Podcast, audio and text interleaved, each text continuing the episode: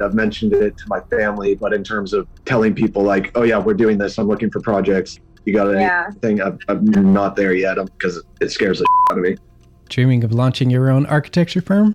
Well, buckle up for a wild ride with Emerging, the podcast that shares what it's really like to start an architecture firm. Where do we begin? We don't even know what type of business to formalize as. Is it an LLC? Is it an LLP? Like, how are taxes? I mean, the list is astronomical.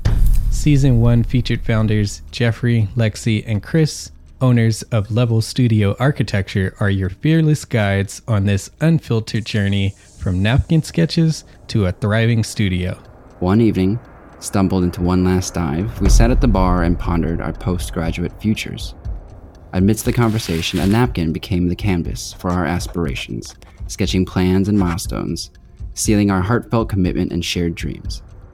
In drawing down dreams on a napkin collectively, that then, you know, in your head, you've rooted, like, oh, I'm connected to these people, like, long term. The process of starting an architecture practice brims with excitement and challenges, demanding meticulous planning, flawless execution, and unyielding resilience. I kind of hate the term because it's so overly used, but I think everybody knows imposter syndrome, and I think it's it's so real to this day. I, I I don't know if it's with everybody, but with me, I'm always questioning like, us, can we do this? Are we ready to do this? Are we prepared? Can we do it? Did we just decide a name?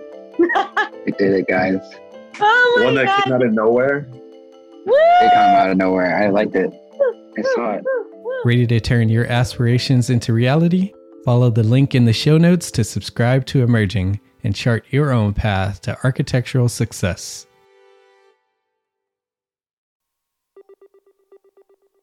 Thanks to modern science, we now know that our actions, thoughts, emotions, and health are all shaped by the spaces we occupy every day. A study on hospitals actually found that well designed environments can reduce treatment times by 21% and pain medication usage by 59%. It's even good for business. Research suggests that good building design increases property value by 15%, and some even argue that buildings with healthy features command up to a 20% rent premium over the market rate, in addition to the savings in operational costs. Industrialized societies have historically valued speed above all else, but good, thoughtful design and construction are resistant to this notion. Would you be open to another way?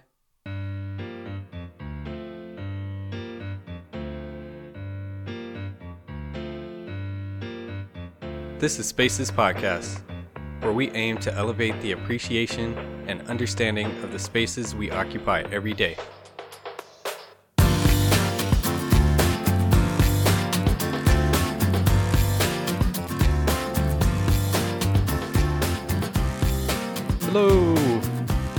Demetrius.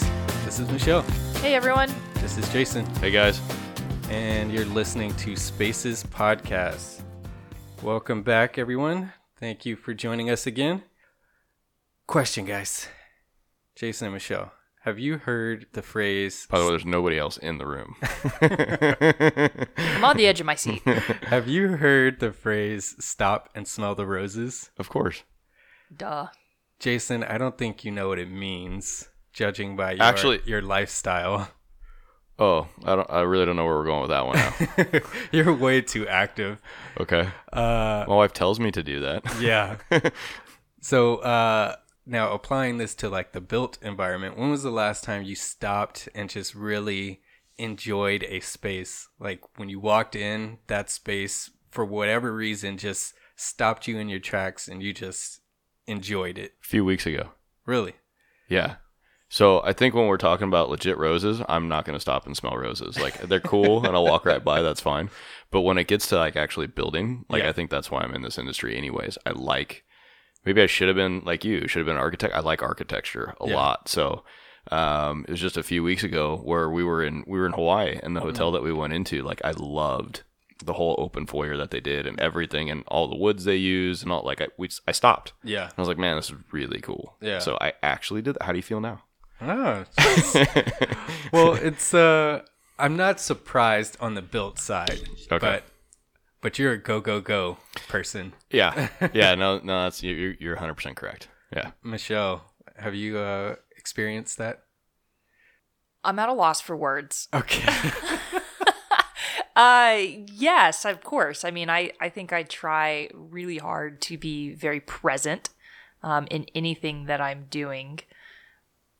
Can even come in ways when you know if I like so I cycle on the weekend. So when I'm on my bike and I'm cycling down Pacific Coast Highway, just taking that in and, Yeah. and sort of observing and taking a minute to deep, to breathe deep and um, recognize you know what my environment is and what I'm seeing and smelling and see seeing. I already said seeing. Seeing and smelling. seeing and smelling, yeah, Yeah. Um, and experiencing. Yeah. And I'm trying to think of, of a recent example where I walked into a space. I know there there are times, Yeah. absolutely, but I can't think of a good one. So I'm gonna, as we go through this uh, episode, I'm gonna be thinking in my head, when was it and where was I? Yeah.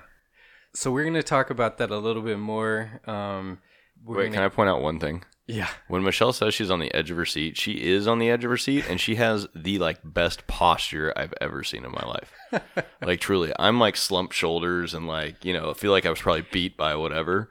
But she's always like at attention, shoulders back, like like perfect posture. Well, thanks, Jason. You're welcome. Uh, so today we uh, we have a guest that's going to join us to to discuss and get into this a little bit more and discuss the concept of the slow space movement.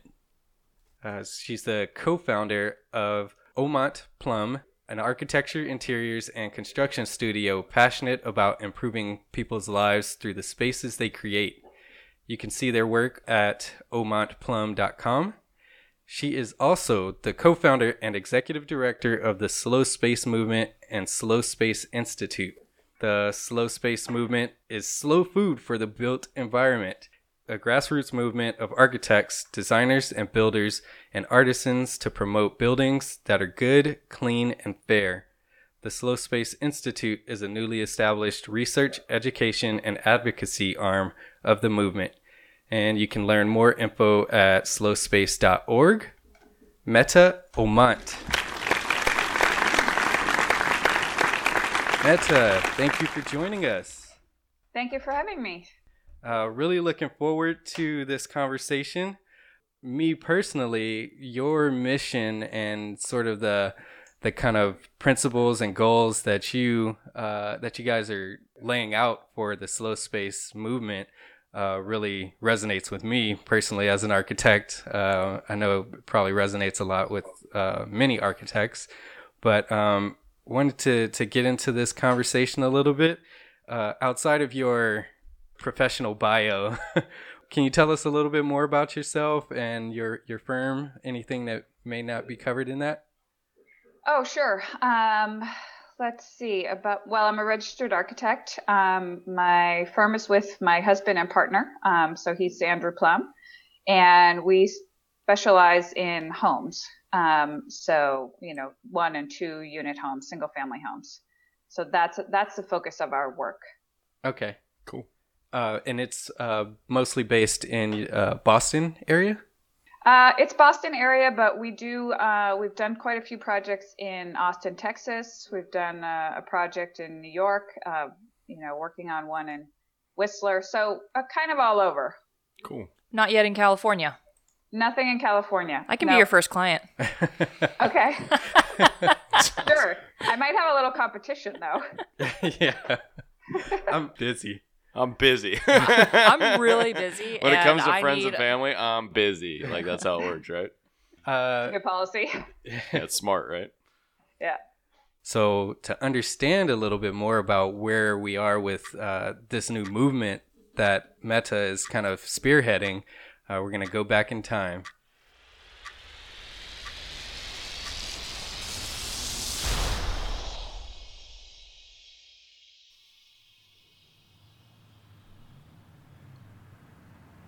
Society's perception of time, including the amount of time it takes to bring a building to market, began to shift with the Industrial Revolution.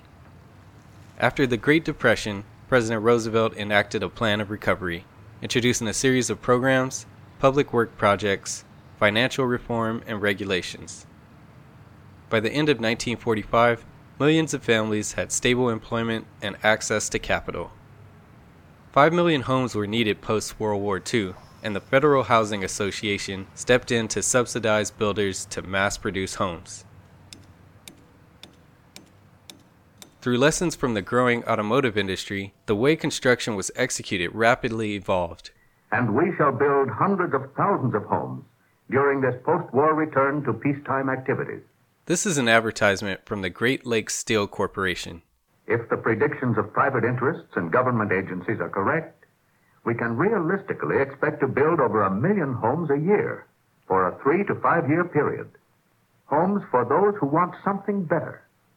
New homes, which we can expect to be the best products of the new scientific age and at the lowest possible cost. Now, the cost of constructing almost anything can be cut by standardizing on materials and by mass production. America's outstanding example of this is, of course, transportation. Standardizing on models and mass production of them has lowered the cost and provided better cars for America. Likewise, improved building materials, standardization of these materials, and mass production of them can make possible better homes at lower costs for post war American home builders. Construction now had new benchmarks for speed, efficiency, and cost savings, building at a rate of 30 houses a day.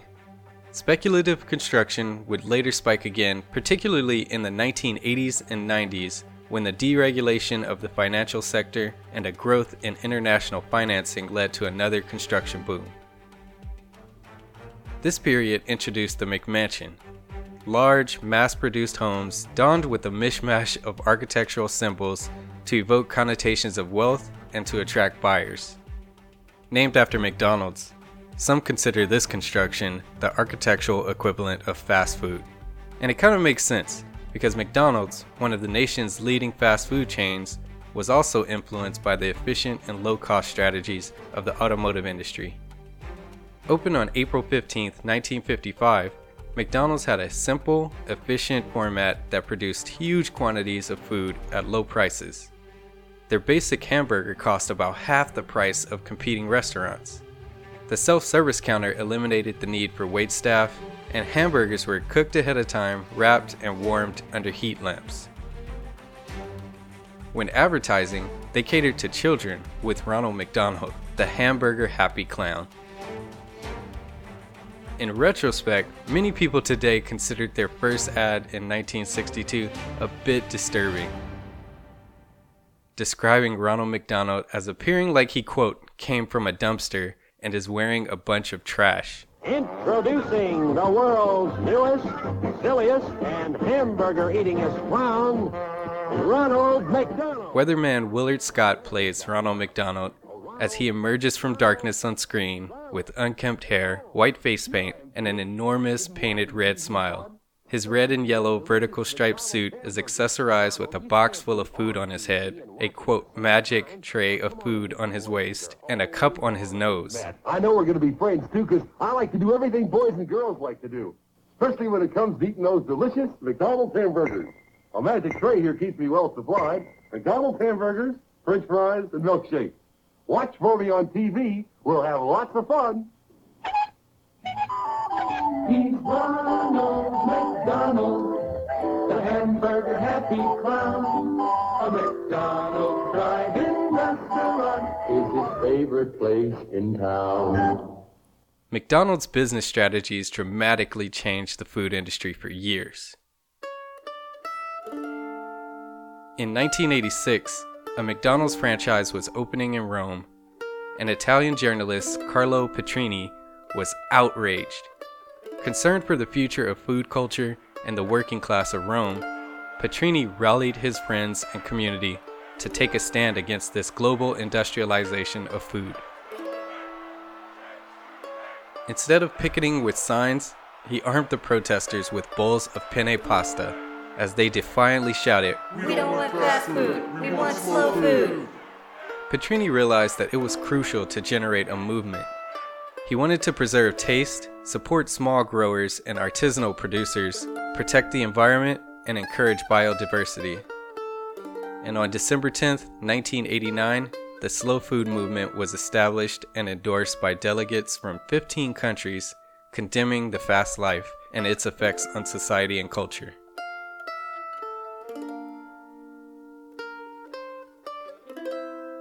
An excerpt from the Slow Food Manifesto reads We are enslaved by speed and have all succumbed to the same insidious virus, fast life, which disrupts our habits, pervades the privacy of our homes, and forces us to eat fast foods. A firm defense of quiet material pleasure is the only way to oppose the universal folly of fast life.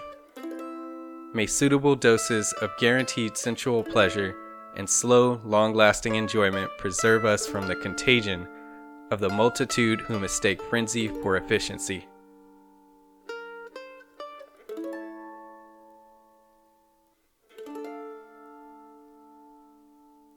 Speculative construction, mass production, and McMansions too have their critics.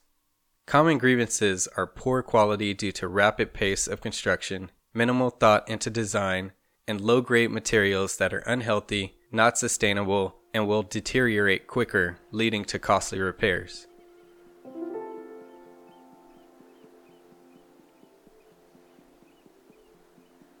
As far back as the 1960s, public concerns about environment and dangerous impurities all around us began to emerge, but the societal preference for speed and inexpensive products at that time outweighed those concerns.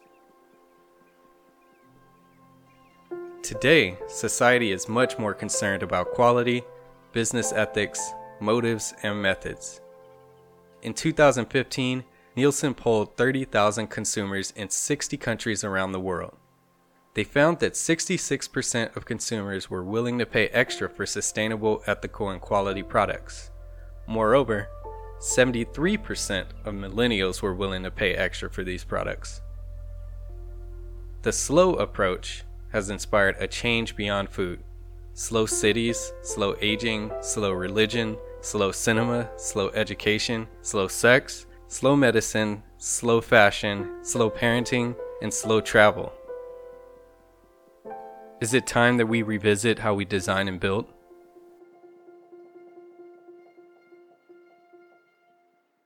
So, Mette, uh, tell us a little bit about slow space. How would you sort of uh, summarize what slow space is about? Okay, so there's two levels that we like to think about it, um, and one is our um, one is really our design approach and design philosophy. So um, slow space is a place that fosters being in the present. It fosters connection, sensory engagement. It's really a place where you can feel as though time slows down. It's a place to breathe, uh, it's a place to be and a refuge um, from our busy, busy lives. And as Aamodt Plumb, that's what we aspire to do with all of our projects is to create slow space. And that's really our life's work. Um, you know, we're still we're still figuring out what that means exactly, um, but we're very excited about the possibilities of it.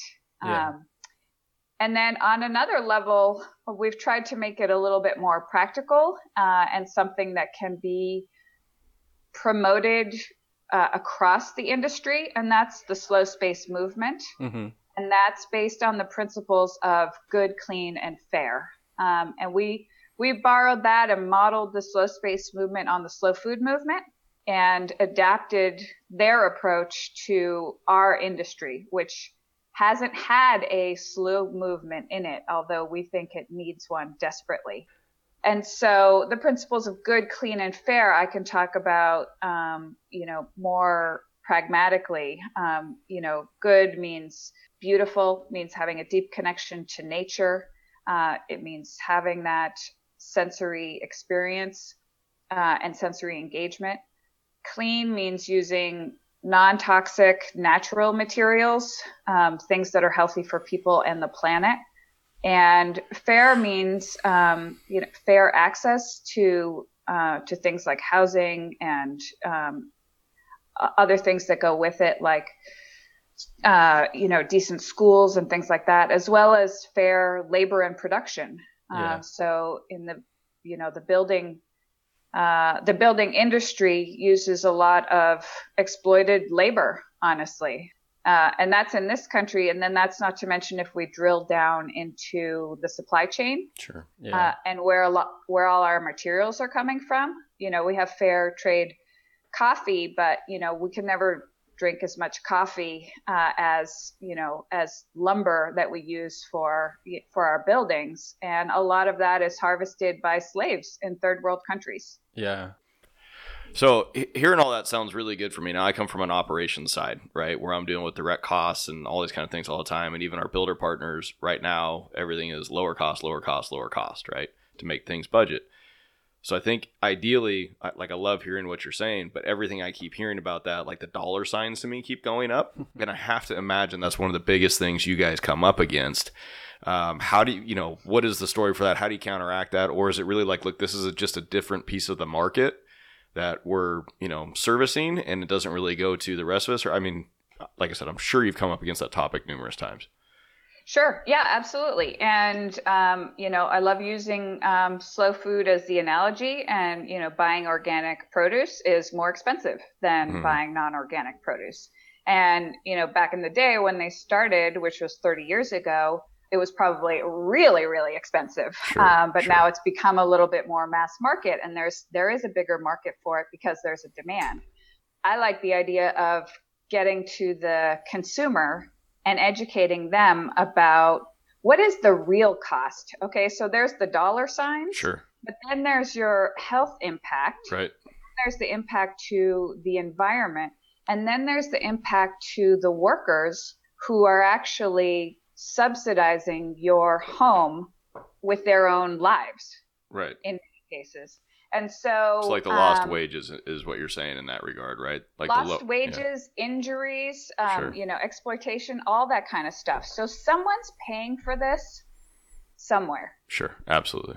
And I think it just gets back to, you know, usually the end user's like, okay, I understand, but I don't want to pay for it, right?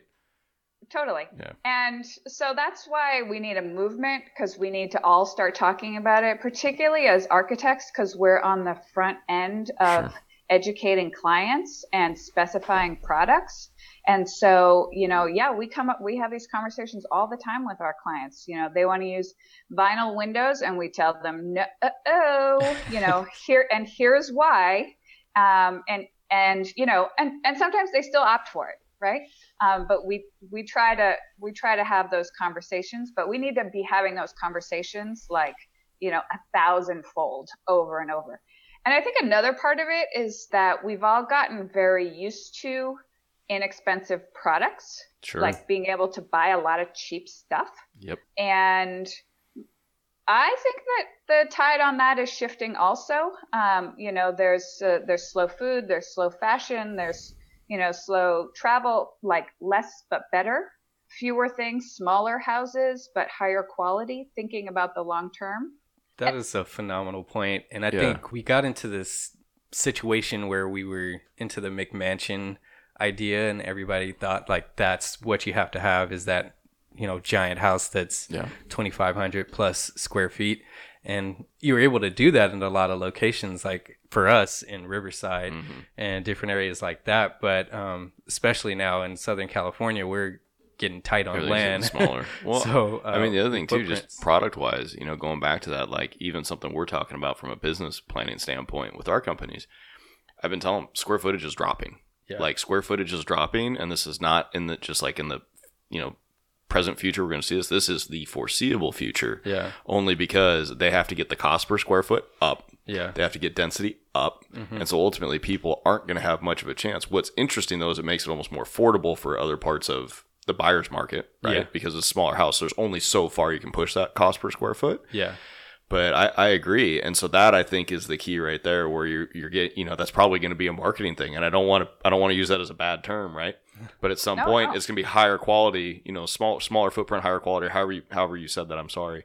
Um, but that that to me makes more sense in that manner than it does trying to sell somebody on you know, or completely organic or however we're going to say that, you know, for the home build because that cost is going to more than double, I'd imagine, for a conventional build in comparison. Yeah. And Right. Michelle, you Yeah. guys are going uh, infill, so you're starting to see that probably less is more sort of idea while still battling costs. Well, I think in in California, and I imagine Boston is very similar. You know, we run into just an affordability problem, and so the affordability issue in and of itself uh, forces smaller, denser product, and you know, first time home buyers are just happy to get into the into a house versus renting and and putting money, you know, into someone else's pocket versus building equity for themselves because they have home ownership. And so if it means they're buying a 1200 or 1300 square foot, you know, small lot detached home or even even a townhome, they're happy to do that because it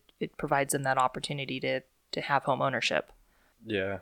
I think there might also be a kind of trickle down effect. Like, sorry to use that terrible term, but you know, where you can start at the high end market. You need to build a market for these um, for these ideas and for these materials and you know for alternatives. And so you can start at the high end there, and then it does start to filter down. I mean, I know that now I can get FSC certified wood at Home Depot mm-hmm. you know Yeah. like that wasn't possible five years ago you know and i can get at the regular old grocery store i can get organic you know organic stuff so at the beginning it was a totally niche market and then it starts to penetrate more deeply Yeah, no, I agree with that.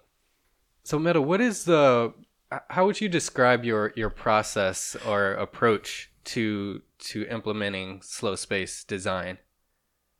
Um, so it's really, um, it's very holistic. So one of our core values is really holistic thinking, and Mhm. so it's it's in everything that we do. It, you know, it's in our design process. It's in the materials that we select. Um, we also do construction now, so you know, it's in our vetting process for subcontractors and you know we're not we're not hitting 100% across all marks but we're trying to hit hit somewhere on that spectrum on all fronts um, and we know that it's a process that will continue to evolve and improve and we're trying to just you know do the best we can within the within the market that we have now Curious if it bleeds into your relationship with the uh, client. Is it sort of a more connected quality relationship that you're developing with uh, your clients as well? That's what we're hoping for. Um, and so we're hoping to find clients that share our values um, and that, you know, believe what we believe Mhm. uh, and that we can be partners in this um, and in doing the right thing um, and that we're providing great value to them and they and they trust our expertise and believe in what we're doing uh, so we can really work together on it. So, are you finding with your clients that they are seeking you out uh, because of your philosophy and your mantra for life, and just kind of what your what you stand for, what your architecture firm stands for? Yes, that's starting to happen because we're very um, we're very open about it. Uh, you know, we're very open about our history. I'm very open about my um, my MS diagnosis, like on our website, our story, and everything. That's like Um, the first thing I saw, actually, right? On your website. Yeah. Yeah. Exactly. And so we want to connect with people. Um, and so, and we want people who feel like they have a connection with us. It just, it's so much more rewarding and satisfying. So yeah, now that we're, you know, we're really very public about all of our ideas, um, we are starting to get people that come to us for that reason. And if they don't, then in the first call, I'm telling them like, here are our values, you know, here's what we're all about. You know, is that of interest to you? You know, if not, then it might be a little bit, uh, might be a little bit rocky. Do you have a sense of what the delta is in the cost of going slow movement versus the cost of going with just a high end custom architecture firm or design build firm?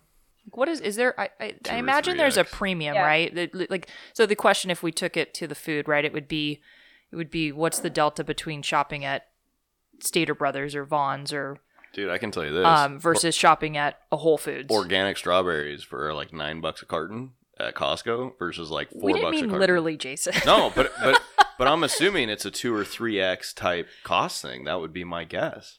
So I would compare it not with other um, high-end architectural services because I think that those are all right up there and there's not much of a premium difference. You know, like if- if we're talking about um, insulation choices, so talking about clean material, you know, spray foam insulation, which I believe is highly toxic. Um, it's also very expensive. So the alternatives that I'm going to propose, like dense packed cellulose, Yeah. might actually be cheaper or on par with with what other people are specifying.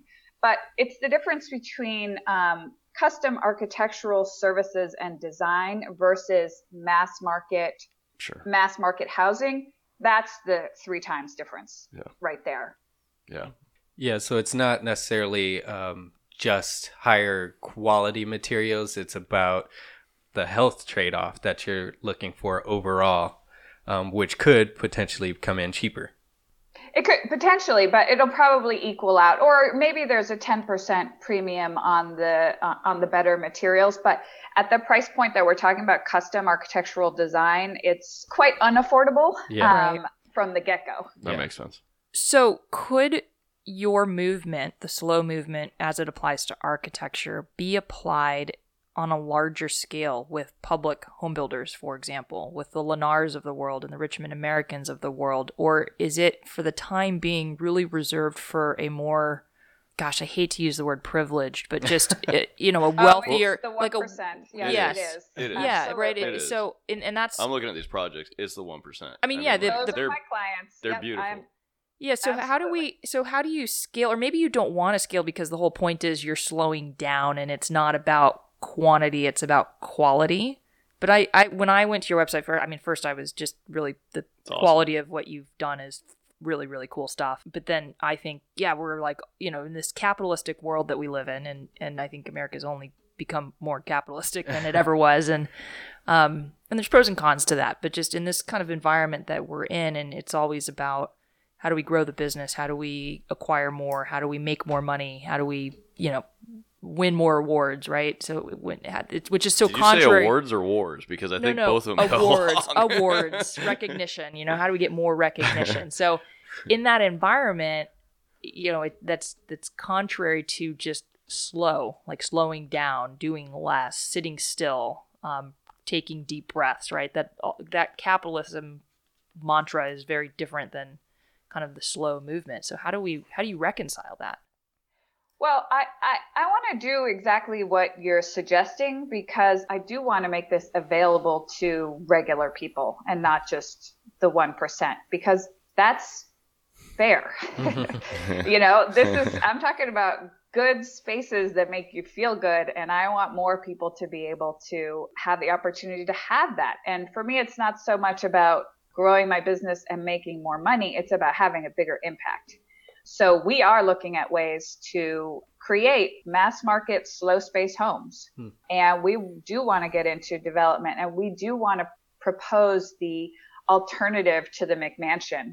You know, Mm-hmm. the McMansion is the McDonald's of architecture. That's why it's called a McMansion, Mhm. right? Mhm. That's the fast and cheap. Um, and we want to provide the slow food version of that. Um, and yes, it's going to cost a little bit more. You know, it may have a 10 to, you know, 15% price premium, but it's still going to, it, it's still not at the level of custom design. And so our big goal is to become like the 21st century Eichler of the Northeast Hmm. and be um, building architect designed modern homes that are in welcoming, inclusive communities. I mean, Eichler had, um, he was very progressive in his thinking too about who he was selling his homes to. And he had a buyback policy for any African American family who bought his home and didn't feel welcome in his community at a time Wow.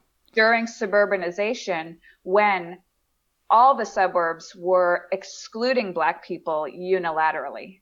And so it- that's a really, really interesting role model that, you know, for California, like great success. Yeah, I, he didn't make a lot of money, but it was very successful as far as people wanted it.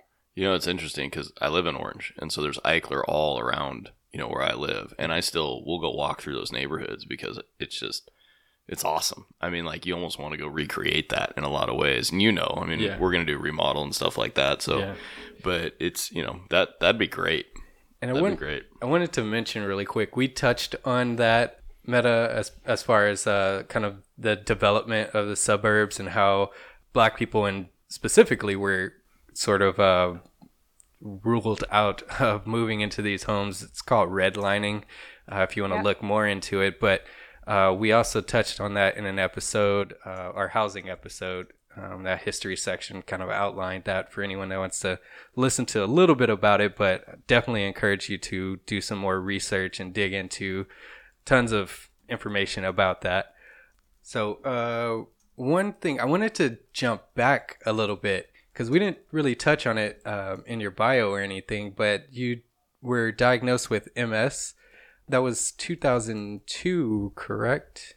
Yeah, I was in architecture school. Oh wow. Yeah. Is two part question. How has that affected uh, your design and how has that how did that encourage you to go towards this slow space movement concept? Yeah, so um, so I was diagnosed. Uh, so I get, started having symptoms right midway through architecture school, and you know the stress and the pressure of graduate school um, really brought it on. And you know, by the time I graduated, a few weeks later, I got the diagnosis, and so I was really starting my career with this, um, yeah, this diagnosis that I didn't have any idea what it was going to mean, what it was going to do for me, you know. But I knew I was sick. I knew I was burned out already, and I was sick. Um, and so, you know, I still wanted to with with my partner, um, uh, with my husband, we still wanted to do really good work, um, but we wanted to have a good life and make a good living too which um, you know for those of you in the architecture profession you know is is quite a lofty goal um, and so uh, so we had to just find different ways of doing things so we didn't realize it, it took like 10 or 15 years to realize there were other people doing the same thing that we were trying to do like trying to live a slow life you Mhm. know trying to get out of the rat race and that kind of thing um, and then it was cool to realize, oh, hey, you know, other people are thinking about this too. It's not not just because of some kind of medical diagnosis, but everyone's feeling that burnout. And so that encouraged a kind of lifestyle that um, that led us to learn more about the slow movement and and then when we started thinking about um, about the slow movement and there's a component to slow food that most people don't realize but a really big important aspect of it is that spending time around the table so that community and connection of like cooking good food and eating together that Yeah. experiential side of things that really resonated with the kind of architecture that we love Yeah. um, and so we realized that there was this real um, uh, symbiosis with uh, with these ideas, and what we really loved about experiencing architecture, the phenomenology, um, the senses. You know, not just designing for the visual sense, but designing for the sense of touch, smell. Um, you know, auditory, all of those things. Um, and so that's really how we came into that idea. Oh no, that totally makes sense. I think this resonates with it resonates with me for sure. Uh, Jason, Michelle, I don't know how you guys have perceived it, but Mette, do you think that millennials, because that's kind of our technically our generation, I'm um, on the back side of that, just so we're clear. Like I'm barely inside of that. yeah. Do you think this is going to be really uh, an attractive uh, option for millennials and and Gen Z actually? Yeah, well, since I'm I'm technically Gen X, I, I would uh, I would ac ask you that. Yeah. What do you millennials think? Does it resonate with you? It definitely does with me. Uh, part of it is the architectural training, I think, but I don't know. Kind of how would you guys answer that, Jason? Do you want to jump on that one, or you want me to dive on the grenade first? I don't know that it's necessarily a demographic thing about a demographic in terms of of what age group you sit in, right? I think it's more just society is changing, right? That you see more like when you think about commercial spaces like public markets now, food halls, um, you know, pop up markets or pop up shops, um, just the way that we sort of experience the world is shifting. And I think certainly millennials are less about material of, you know, acquiring. They're more about acquiring experiences and, and less about acquiring things. Um, Because you guys travel nonstop. Yeah, So I it's travel all the- Yeah, they literally have a visa for US basically. right and and you know i love traveling and i love seeing the world and and every time i do travel i'm reminded of why we don't need a bunch of things um, inside of our house. So i don't know if it's so much of a millennial thing but more of just the way that kind of the cultural shift that we're seeing here in the united states um, particularly on the coasts. Um, so Um, like I like I'm not gonna lie to you. Like I like things, but I don't really like accruing things necessarily, right? Yeah. But one thing I think has learned that I've learned is I am definitely a go go go person. I'm that I'm that part of production and everything else where it's like I want to go, I want to do more, quicker, and better. Yeah. Um, but that's but what I have learned from that is my safe space is my home. So, you know, coming back, I think that really resonates with me about that. And, you know, like Demetrius and I have talked about it, even though we don't have a McMansion. I mean, we're going to get closer in size to that, um, you know, when I do an addition that we're going to do. But it, just listening to you about, spray foam, like I'm a huge fan of spray foam, right? Because of just how well it seals out and does all that kind of stuff. And then I, and I never thought about it, but it is toxic as hell. And the funny thing was, you know, yeah, you, two guys, two guys show up in hazmat suits to yeah, install. right? No, no, no. Right? You're, uh, completely. You're, you complete. I completely agree. And so it's funny hearing that because then I'm sitting there going, I'm doing that because I want to block out the heat. So then I've got heat baking, basically hazmat material style. I mean, so yeah, bingo, right? So she, you, I don't know if people can see that, but she's like doing one of these kind of things. And Not that anybody else can see that. I'm doing it either, but but nonetheless. But so yeah, so it's just funny because we've gone completely to, and this is where I think the big rub is my wife has got it ingrained in my brain now. I mean, we make most of our food, we do all that kind of stuff. We try not to eat out that often unless I want pizza, but it's like one of those things where we buy the organic. You know Yeah. what I mean? And whether or not it's really organic, I can't tell you, but I'm paying more for it, and it's got the green thing, so we're buying that. It does taste better though, honestly. Shut it up. really It does not. No, Like, I you guys are swear whack, it does. man. Get organic chicken and then We go do. buy non-organic chicken, and you will tell it. One All right. will be rubbery, We'll try. and one you guys will can actually come over taste and like eat. chicken. Tell you what, we'll finally do that. Met, you can fly down from Boston. You can come to my house. I'll do a whole No, I smoke know, out. I know it tastes So better. so it's interesting because we have definitely made that shift, and so I like the idea of building more green suitable and and you know I, I can't really call it organic. I don't know what you what what the term was that we're using. slow. We're using slow. Slow. So yeah, we're going slow. So you know, for the first time in my life, I'll say I'm doing something slow, but um, but truly, that's something that we're looking at doing, and it does resonate me now. Resonate with me. Now, here's the rub, though. I'm gonna say this, you know, on on you know, kind of on edge a little bit. I, I can afford that. Yeah. You follow what I'm saying, and that's and I think that's the big issue, right? And and I think that's what you're trying to bring to the forefront. I can I can make the conscious decision to afford the extra ten or fifteen percent to do that Yeah.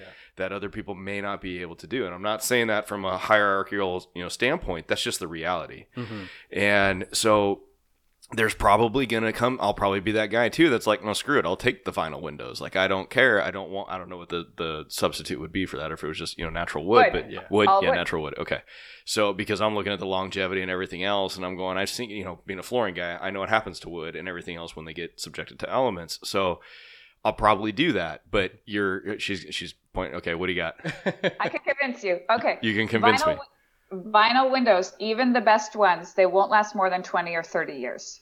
I live in a 100 year old house and I still have the same original wood windows. As long as you take care of them, Uh huh. you maintain them, they will last a 100 or more years. All right, I'll buy that. We'll talk when I get going down. You, you and Demetrius can corner me because he's going to be the one that you know draws it up or has already drawn it up for me more or less. But um, but it, I I like the idea and going back to what I'm saying because my house isn't that big now. I- I'm only in 1,800 feet, and I don't understand needing all of this other stuff. So what we're really adding is a, a proper bedroom for my wife and, and I and whatever.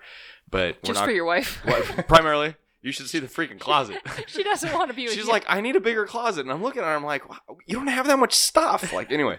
So, but ultimately, the idea being, we don't need these huge spaces. And I want to come home to a place. And the reason why we haven't moved is because I feel great when we come home to our house. Yeah. And we're outside people. Our doors are open, all that kind of stuff, and, and whatever. So, that to me does very much so resonate. And I like the idea of it. But no joke, you said that. I'm going, son, it is like, it's not good for you. You know what I mean? The stuff that they're using. I totally buy that. And I never honestly thought about that part of it. Yeah. Never thought about that part of it. and, and most most people haven't and so really just bringing it up i just need more people bringing it up you know just um, making the point and like really i'm just making like i'm no chemical engineer i don't know what what's in spray foam i just see the guys in the suits and i can figure Yeah, it out that's legit. Yeah, I totally understand. That makes sense. you got You you, got gas masks on and everything. Something's up. Yeah. Totally. Yeah. And then I used the test of like, okay, like how much would I freak out if my kid was gnawing on that building material? Well, Mm. if it was a piece of wood, I wouldn't be freaking out that much. Yeah. Okay. But if it was a piece of pressure treated or if it was like they were gnawing on the foam, you know, then I would be really freaking out. So how inert are these things? And just common sense, like let's just use stuff that we've used for thousands of years that we know works. Because the problem is people may think that this stuff is regulated, but it's not. New building products come on the market totally unregulated. We don't find out until 30 years later that it's asbestos, it's lead, it's causing cancer. Honestly, we are guinea pigs for the petrochemical industry. Well, and, and, and something I'll throw to that too. We may or may not know what those materials do to us later down the road, and I can tell you this because I've seen it happen as well. We don't know how they perform either. You know what I mean? They do That's these right. so- so-called performance testing and all this kind of stuff that's done in a lab in a controlled environment. You put these things out in the real world, and I deal with technical people on this all the time, and they're like, "Yeah, we haven't really seen that happen yet, so we don't even have like a solution." You know what I mean? But yet that problem is now popping up everywhere. Like I, I Exactly. totally agree. We know what wood's gonna do, right? I mean, we know what wood's gonna we do. know so, what, what we know how to work with wood and so that every every year the trade shows for the industry you know they got all these brand new products you know and i'm i don't want to sound like a luddite i just want to have a little bit of um, i just want to be a little bit uh, cautious about the new latest and greatest thing So, for the slow movement as it relates to architecture, is there something that is different in the design or is it just in the choice of materials? absolutely there's something that's different in the design. And you know this is something that we we can try to generalize for a more widespread uh, movement. What do we mean by good? Um, and you know we're trying to write a manifesto now that's um, that's general and that all architects could adopt if they were interested. Um, and we think like the basic the basic basics are a deep connection to nature. I mean, there is something so um, rejuvenating and elemental about being connected to nature, and whether that's just a view or having natural materials, or maybe you have a little water feature in your house or something like that. But I know, I'm sure we've all had the experience of just, you know, hiking in the woods or in the mountains and you just feel like you know time is standing still like you just are feel completely different and um, and i think that is so healing you know there's books about forest bathing and stuff like that but this is also common sense you know we've we've think we're known taking a this tangent forever on that one. so, so from a design standpoint, that could mean um, the way that you orient a space to the outdoors or to indoor outdoor living or something to that effect. Exactly. Okay. It's also the way that you use natural light um, and the way that the natural light and the rhythms of the day connect to your own body's circadian rhythms. Um, and so using light in a way that helps you to wake up in the morning and then calm down and go to sleep at night and things like that. Um, so nature in lots of different forms. Is your firm uh, focused at all on landscape architecture or is it just the building?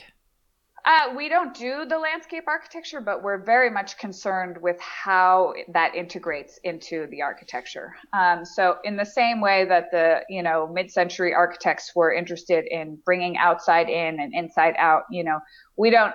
We have to draw a line professionally, but that doesn't mean that we are not thinking about how the outside relates to the inside and vice versa. So you guys probably bring your landscape in fairly early, landscape designers that you work with. Yeah, and we also like to try to spend as much time as possible on the site, um, and you know, really understand uh, understand how it feels to be there and what we want to what we want to bring in, what we want to edit out. In sometimes in urban situations, you edit out the neighbors and just have a view to the sky. Um, and you know, there's incredible well. Maybe on the East Coast, more variety in the sky than on the West Coast. So you guys have a lot of sun, but even the cloud patterns, you know, and the shifting light and cloud patterns throughout the day is incredibly, you know, you just lay there and, and look at it. It's incredibly relaxing. So, have you been able to apply your model to uh, to remodels, or is it just been ground up development or new projects? No, remodels too. Everything that we do. Mhm. Um, Uh-oh, you know, D. there's there's no there's no reason why um, every building can't be designed with these principles, um, and not just houses, but you know, every every building can think about how you use how you bring in nature, how you use natural light, you know, how you use clean materials, uh, fair labor. And so, right now, your firm is doing, I think you'd mentioned only homes. So, what stops you, or maybe you're already thinking about it in terms of commercial development or, you know, retail shopping, office space where people spend so much of their lives in the office? Um, They do, but statistically, they actually spend more of their time at home, and you've got to count the time that you're sleeping. mhm. Um, and, um, and and then you also have to think about all the people that don't go to the office, all the all the grandmothers and grandfathers, the kids, the people who work from home, the moms that stay home. So um, the home Yeah, is a fair point. really, um, you know, it's really where and where we can have the most the biggest impact, really, um, because it's the company that decides what the you know what the office environment is going to be about but it's really the homeowner that decides you know what is what is my what is my environment going to be for ourselves? So i mean you know in, in the course of our uh, career we've just become specialists in homes and we really like it. So we're happy to stay there and we think we can have we can have a really great impact. That doesn't mean that somebody else in commercial uh, architecture couldn't take the same values and apply it to that. Mette, what would be a good example, a building that's out there that people may know that would, you know, immediately explain or get the idea across of what slow space movement is about? Yeah, so um, I have a few historical examples, um, stuff that I was trying to think of ones in California, but um, the know- one I came up with was um, the Schindler House. Oh, yeah. Okay. The Schindler House, like incredible. I visited that myself. Incredible space, you know, otherworldly experience when you're in there, um, and you know, it it um, really inspired by traditional Japanese architecture and you know the way the light is filtered uh, through into the spaces, like really really beautiful, um, and gives you that real. You feel like you're you're kind of meditating when you're there. And so that's a great one. Another example I love to talk about is um, Grand Central Station in Hmm. New York. Hmm. And I think if you're a daily commuter, uh, eventually the um, the awe wears off. But if you're true. the first or second or third time that you go there, you know you come in through a rabbit's warren of of small tunnels and stuff, and then you pop into that big main space that is so voluminous and so full of light. The proportions are Yeah, just awesome. amazing that you're stopped dead in your tracks and you just you see people in the middle of this space just standing there and sometimes you just see people they just sit right down in the middle of the open floor and they just sit right down in the middle of the space and they're just hanging out Yeah. um, and it's that kind of experience of awe you you get that a lot in sacred spaces too churches or Yeah. you know synagogues and mosques you know it's it's giving you that sense of pause Mhm. um, and um, and so I think that's another great example because normally people would think about it as something where, like, yeah, you're rushing through and you're going to your commute, but there are just as many people that are just just standing there looking around. You know what's funny? I, I'm really glad that you said churches because I do that a lot when I go to places. If we're if we're traveling and, and seeing something, or even when you go to like really you know weddings and stuff like that. hmm Churches today suck. like like truly, like if you think about it, because it's become so commercialized Yeah. that it's in these huge, you know, basically like an arena ish Arenas. like environment, and that sucks. I mean, like you, because you do. I agree with you, and I think because the idea behind it is that you stop and you you really pay the attention you should to what you're you know what you're there to do. And we don't have like the big stained glass, the big volume ceilings anymore. Like, mm. and I, I realize I was brought up Catholic, so it's a little bit different. But ideally, like those churches were um Boston's littered with them. You know what I mean? Yeah, yeah. I mean, it's amazing, and that's a really good point. And and come to think of it, I pay far more attention when I'm in a beautiful space like that than I do when I go to like we're going to a Lutheran church now, and I and I like our church, but it is nothing like some of the ones we used to go to. Nothing. Yeah, we're gonna do an episode on churches. I don't, I haven't decided if we're gonna squeeze it in this year or do it next year, but we're gonna definitely sit down and talk about that one too. But another one that I thought of, Mette, was the Salk Institute. oh, totally. It's uh, Amazing. have have you guys been, Jason and Michelle? I have no idea what it is. I have no idea what it is. I'm about to Google it. Yeah, it's it's in um La Jolla here in Okay. California. Uh, it's a research facility, and it is. I I can't even describe when you walk into the the kind of courtyard space and you get this clear shot to the ocean, and there's this uh, water trough down the middle of it that sort of visually sort of connects to the ocean. It's just this amazing sight and snapshot when you walk into the site. Um, A and- lot of La Jolla is like that. They got Yeah. a lot of really awesome spaces Yeah. in La Jolla. Yeah. Like, truly. uh, and, and all, all the work by Louis Kahn is Yeah. all slow space. I mean, there's an icon for you. He's Frank one of my Wright, he's one of my Alvar top three. Totally, totally. Um, the um, uh, the Kimbell Art Museum, Mm-hmm. slow space, amazing. Yeah. amazing. Yeah. Well, I'm curious about just the relationship between what you are putting on paper and then how you find the contractor and the subcontractors who can execute on the slow That's a good point, especially with locationally on the slow right? movement. Yeah. Yeah, so um, and that is one of the reasons that we decided to start our own construction company so that we can have more control over that uh, that kind of stuff. But we um, we vet our subcontractors. Um, you know, for example, like demolition guys, um, and this this is on the point of fair. Demolition contractors frequently use a lot of day laborers, so we don't allow de- day laborers on our job day laborers that's just a guy you know picked up a bunch of a bunch of guys at the home depot or at the local uh, corner store and was paying them under the table and they're off the books. So we make sure that our subcontractors are um, are fairly paying all of their workers not using day laborers.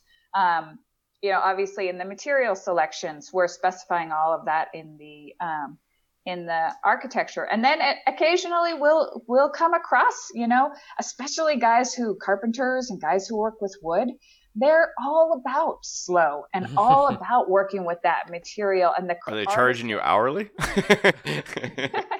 no. Uh, they're all about um, the craftsmanship right? And trying to find those people that are interested in keeping craft alive you know? And that's so much about um, that's so much of the slow movement as well. And it's like and i think that dovetails beautifully with like you were asking about millennials like you know maker maker culture and that kind of thing. It that's craft. You know we need to keep those people um, employed so that we don't lose all of that um, all of that knowledge. You know the way buildings are designed and built these days it's for unskilled labor. Yeah. and we are losing the Agreed. ability to build anything of quality um, and so you know i think that's another major selling point you know connecting with local artisans and craftspeople and I, and I hate to do this, but that's where the cost starts to move, though. You know Oh, what totally I mean? does. It just it because that's you're right. I mean, production is built. I like I don't care what trade I've got one, two, three, four, five, six trades that that I get to watch over. None of them can cross over into the other trade. Yeah. Whereas, whereas you used to be at a time where you would call it, you know, finished carpenter, right? Finished carpenter could do flooring, he could do trim, he could do cabinets, he could do whatever it is you put in windows. He could do all of it. You know what I mean? Really, he was like the he was like the the Swiss Army knife of, of construction. yeah yeah yeah Now he shoots encasing and baseboards. like truly, you know what I mean? When you get into a production environment, that's what he does. And Yeah. he hangs doors. I mean, that's it. And it's I you know you come across some of these individuals every so often where it's like they you almost get scared when someone tells you they can do multiple things, mm-hmm. I look at them almost with a slanted eye because it's like, well, how good are you really at all of these things you say you can do? Whereas when you harken back, there are some of those guys, as she's mentioning, that literally could do so many different things because they would take the time Yeah. to learn it, to understand it, and make sure they were happy with what they did. They were the guys that painted the back of the cabinet or stained the back of the cabinet, even though it was going against the wall. and you would never see it. Whereas it's built now where you do three sides because it's going against the wall and nobody would ever see the back. Yeah. You know what I mean? It's uh, would you agree? It's those type of oh, individuals. Totally, totally. And and can I throw in another point about this, and which is, um, you know, construction is one industry you can absolutely not outsource. I don't I don't believe that robots are going to take over uh, ever, but you know, the fact that we've sort of um, dumbed down the labor pool means that then you know middle class Americans don't want those jobs, but it used to be a terrific source of incredible, you know, um, well-paying, stable jobs. And I tell you, plumbers make more than I do. And so the fact Yeah. that people aren't Yeah. going into the trades, Absolutely true. it's a huge problem. And you know, there's a, I think there's a PR problem here, uh, and there's a building industry problem here. I, and I, I love that you're hitting all this because it is a big piece for us these days out here that we're pushing with the high schools and everybody. Because because go back to you know apprentice and dream and everything else that was their college experience. You know what I mean? And not everybody's built to go be an architect. I'm not. You know, it's a hard not thing. everybody has to go to college. No, and there's and I have I, I know it because I see it. A lot of our guys make a damn good living, and I'm looking at some. of these- I'm gonna look at you because you went to SC, and I think of it all the time. Not you, but SC. They go to SC, and I'm like, you are never gonna pay that back. Like you are never gonna get that money that you think you're gonna get out of there. Whereas I've got guys that are killing it out in the field, doing hard work. You know what I mean? Doing hard work, but making a great living in comparison. So making a great living and like I love working with my They hands. create. Like, when you're when you're making something, you have a satisfaction of like Amen. I made that. You Amen. know, Yep. you feel good about the work that you did. Do we get you know, to? Are, are we going to post a video of like how fired up she is right now saying this stuff? Like Yeah. they don't get to see that. So Yeah, no, we'll we'll definitely post this as well uh, Yeah. in segments. I want to ask about your projects. You have nine projects that you're showcasing on your website.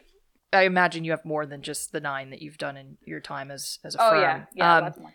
so, of the nine that our viewer, or our viewers, our listeners could could go look at, what is maybe I guess your favorite and why? But then also, what is kind of the best example of those projects that really utilized slow space movement So there's two projects that I would like to point people to, and one is um, is a very tiny little project. It's the warming hut Yeah, I um, saw that that. we did for a competition in Winnipeg, and this these were temporary structures that get pulled out onto the river, which freezes solid um, in winter, and people skate on it. They have this eight mile long skating trail, and um, it's pretty cool. And like thousands of people are out there skating, you know. So they have these um, warming huts along the way where you can stop and um, literally warm up. Although many of the designs are very more like futuristic and out there, you couldn't actually get warm in them.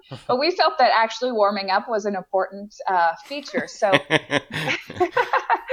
so this um, this is really a sort of um, a very elemental slow space.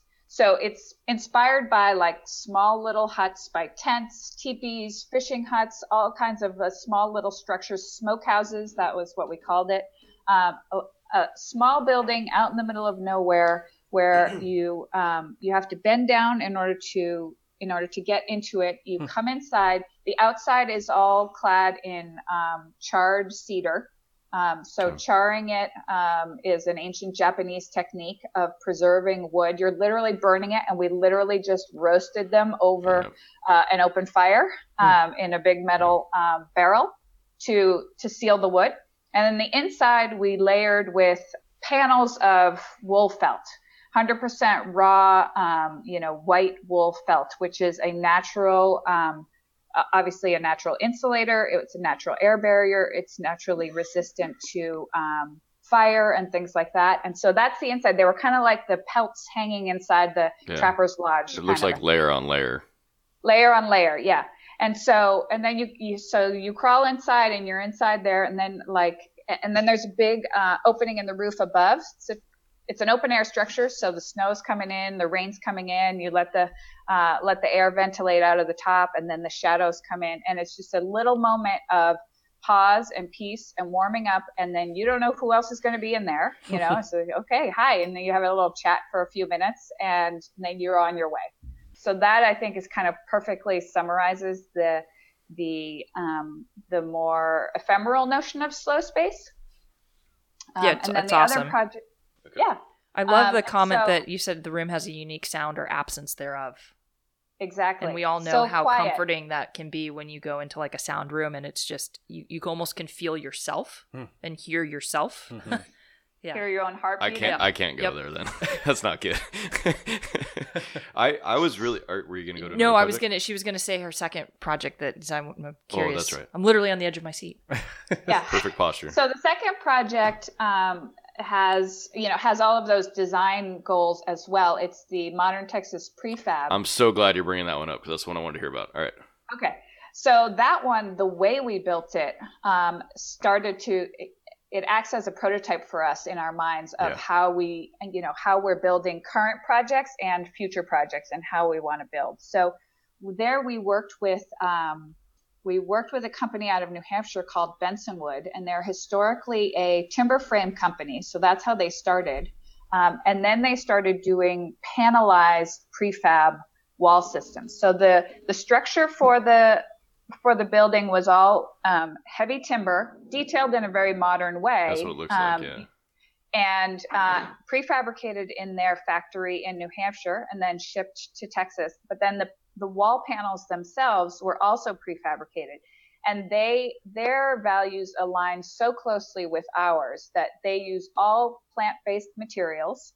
So um, you know, very careful about the kind of insulation they use, the kind of sheathing they use, everything. Um, and uh, which leads to a very very um, tight envelope building envelope um, so in terms of um, air infiltration we got like near passive house standards you know just from the prefabrication of it.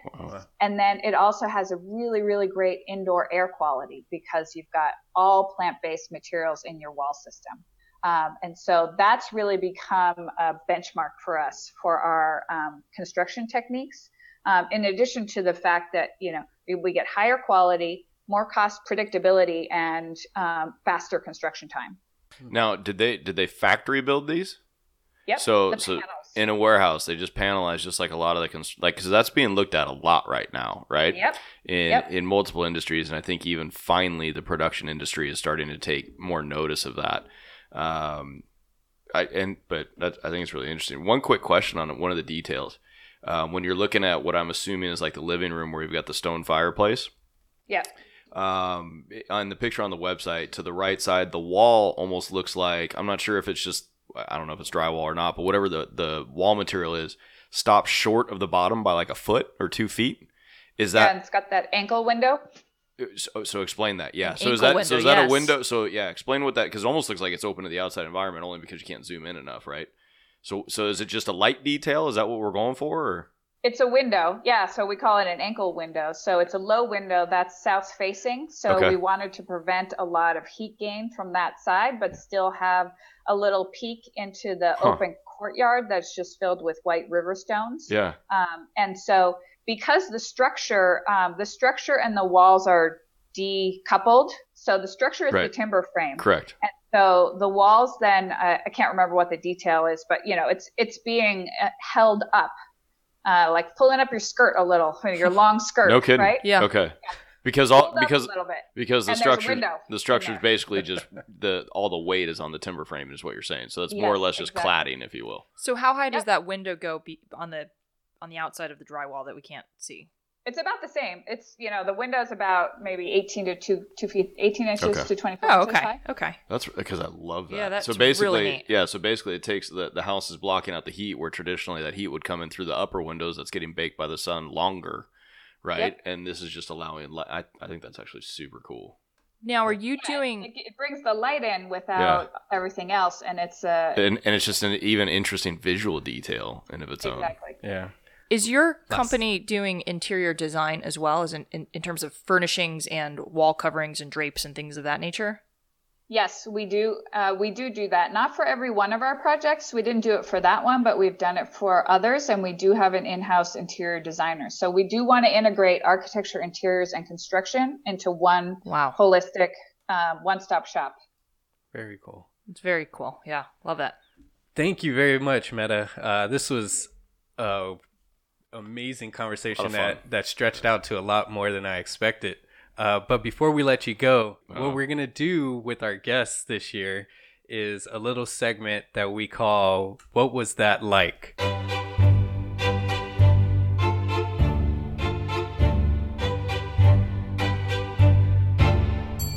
What was it like when you hired your first employee beyond just you and your husband?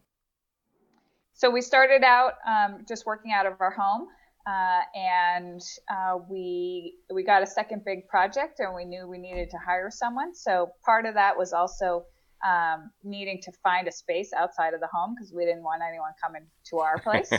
um, and so with hiring your first employee, it actually kind of ups the ante on a ton of things across the board um, because so we had to think about office space. Then you got to think about uh, having a payroll system. You got to think about workers' comp and um, other types of insurance. And, it, you know, I felt like it didn't really matter if we were hiring one or 20 employees, like a whole doesn't. bunch of things just, um, you know, just were suddenly on the table that weren't there before. Yeah. Um, and it, I know it's a big, um, it's a scary move for a lot of small businesses, you know, when to take that leap and at some point you just have to you just cross the line and you just have to do it. And then you're, and then you're set. You set those things up. Um, and so yeah that was a big you know it came in rapid succession with just founding our company to try to decide what kind of entity to um, to establish and then quickly needing to hire people. And um, but that definitely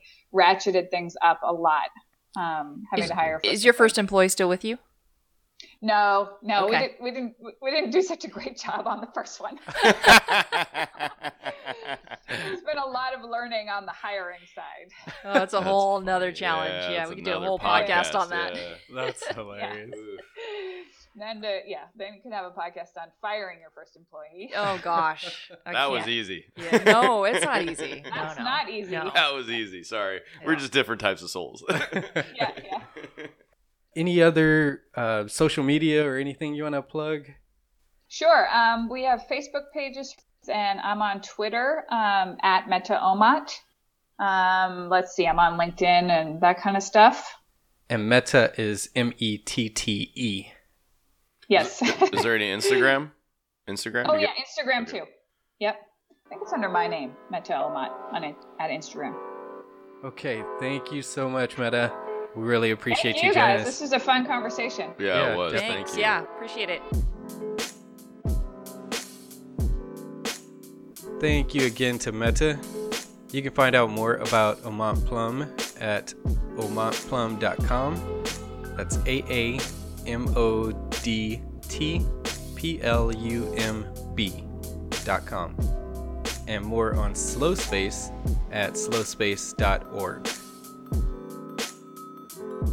And thank you again for hanging out with us. If you haven't done so already, please subscribe. And while you're there, please rate, like the show, and forward a link to your friend. Your support is the only way that the show grows. Don't forget to check out spacespodcast.com for more info. But before you go, next time on Spaces Podcast. You know, really, what we're talking about a dispensary is a pharmacy, Yeah, but it's a pharmacy with a lot of stigma around it. yeah. So that's that's the big hurdle is the stigma. And once you know, once we national, I don't know if we'll ever nationally get over it, but you know, once that hurdle is kind of climbed, then I think a lot of this will start to evolve a lot faster.